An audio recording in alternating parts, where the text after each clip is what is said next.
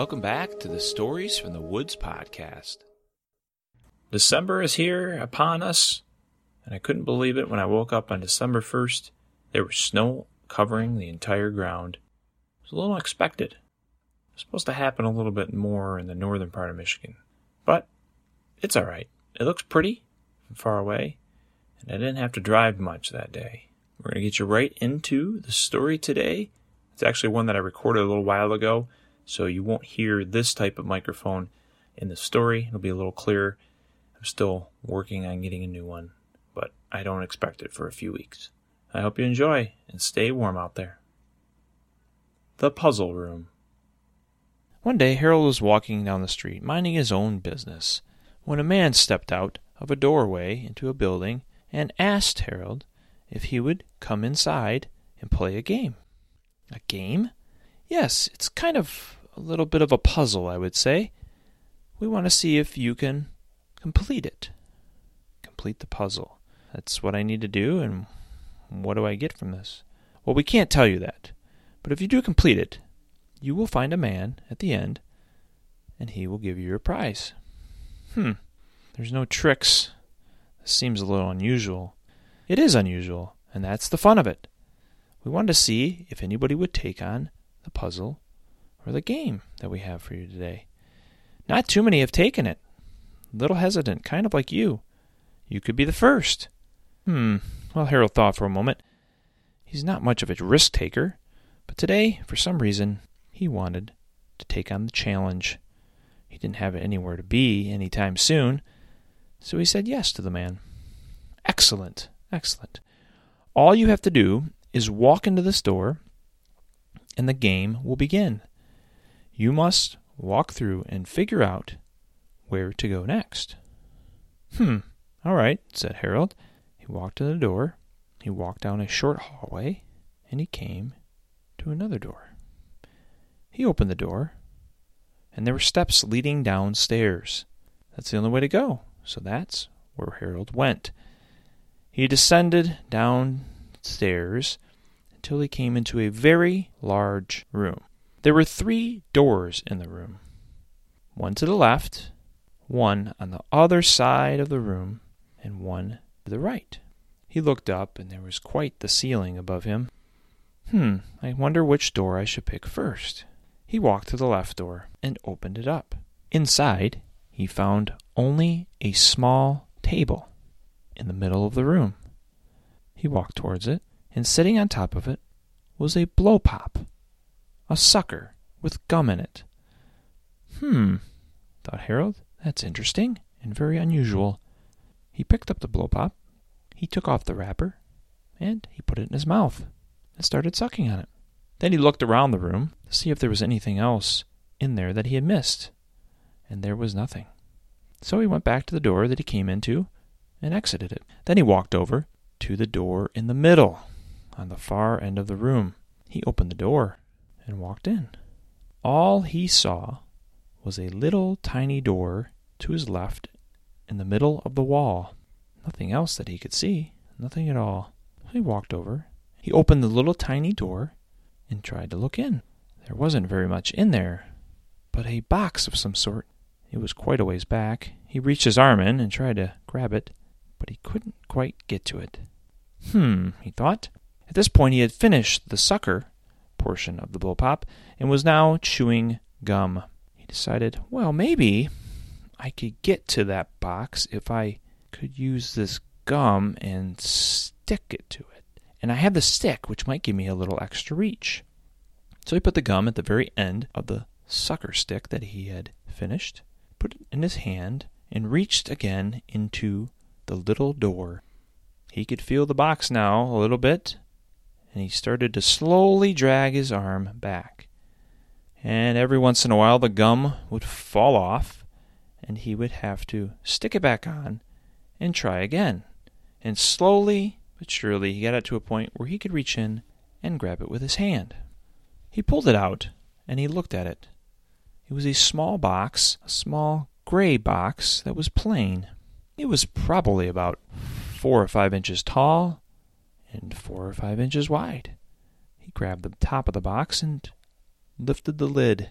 and he looked inside. There was something green and round. He grabbed it. It was a ball. It was rubbery, and he dropped it on the ground, and it bounced right back up into his hand. A bouncy ball. Okay, I wonder what I need to do with this, he thought. He left the room and walked to the last door that he had yet to enter. After he opened the door and entered, he saw a large room, a very tall room, and straight in front of him was another door. He went immediately to the door and tried to open it, but it was locked. This is the first time that he encountered a locked door. So he looked around at the walls and the floor and didn't see anything. He finally looked up towards the ceiling, which was quite high. He imagined maybe 3 to 4 stories high. After looking for a little while, he did notice something glimmering, something shining. I wonder if that's something that I need. First question that came to his head is, how am I going to get to that? There are no ladders. There are no stairs. And then he had a thought. Well, I did just get this green bouncy ball. And so he started bouncing the ball on the ground and trying to reach it all the way to the top. He was having a hard time getting it all the way up there. Then he tried throwing it off the walls high up in the air and seeing if it would bounce its way up. No success. He continued to try, and then he had to take a break. He was tired from all this bouncing and throwing with his arm. Finally, after his short break, he took the ball, and with all of his frustration and anger at this point, he slammed it as hard as he could on the ground, and it flew up straight in the middle of the ceiling and hit whatever shiny object was up there. And the ball came down, and so did the shiny object. The ball landed and bounced again and bounced again, while the man went over to the ground to pick up the shiny object that made a tink sound when it hit. He picked it up, and it was a key.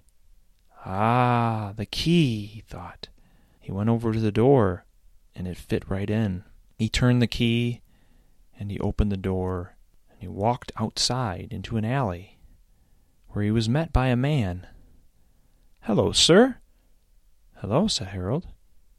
"I see you have solved our little game or puzzle. If you say so, I guess I did." "You did indeed. You were the only one to take us up on the challenge today, and you passed without any problem. Thank you for taking part in our game. I think we need to make it maybe a little more challenging for how quickly you got through it. Or maybe you're just that smart. But regardless of that, as the man at the front said, you would get your gift here." "Oh yes, a gift. I did have fun playing the game, but a gift would be great for taking my time." "No problem at all. Here you go, sir. You have a check for $250,000. $250,000, said Harold. "Yes, and we just need you to sign here on this piece of paper, acknowledging that we can use all the video footage that we took of you today and play it on our TV show that we have." "Really?" "Yes, it'll show everyone how you went through this with no problem." Well, Harold did take a little extra time to read all of the terms and conditions that he had been given before he signed his name, but everything looked just fine, according to his eyes. And he grabbed the $250,000 check, and he went straight to the bank. And he made sure to deposit that check that day so that it would clear, and it did without a problem. And Harold was that much richer. For some reason, all he had to do was play a game that day. And a few weeks later, he was on TV, and he didn't mind that so much. He actually found it fun to watch himself go through this puzzle and solve it. He actually hoped he would be able to play again someday, for he enjoyed it very much so, even without the check at the end. This concludes the Puzzle Room. If you'd like to support Stories from the Woods podcast, you can leave us a review, make a donation using the link in the show notes, or share the podcast with family, friends, local libraries, and schools. Remember to check out our past episodes and to subscribe so you don't miss out on any future episodes. Thanks again for listening.